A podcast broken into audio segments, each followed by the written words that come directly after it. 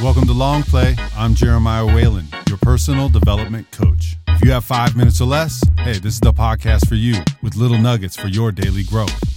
We're not gonna take it. No, we ain't gonna take it.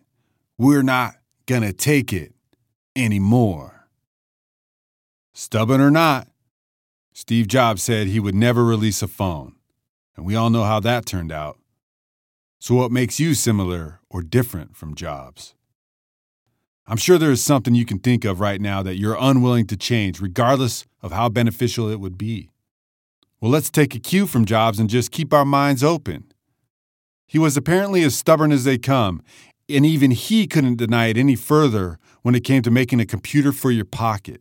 Maybe it was because the timing was finally right, or he had seen enough happening around him that he knew if he changed his stance, what he could make would change things for everyone.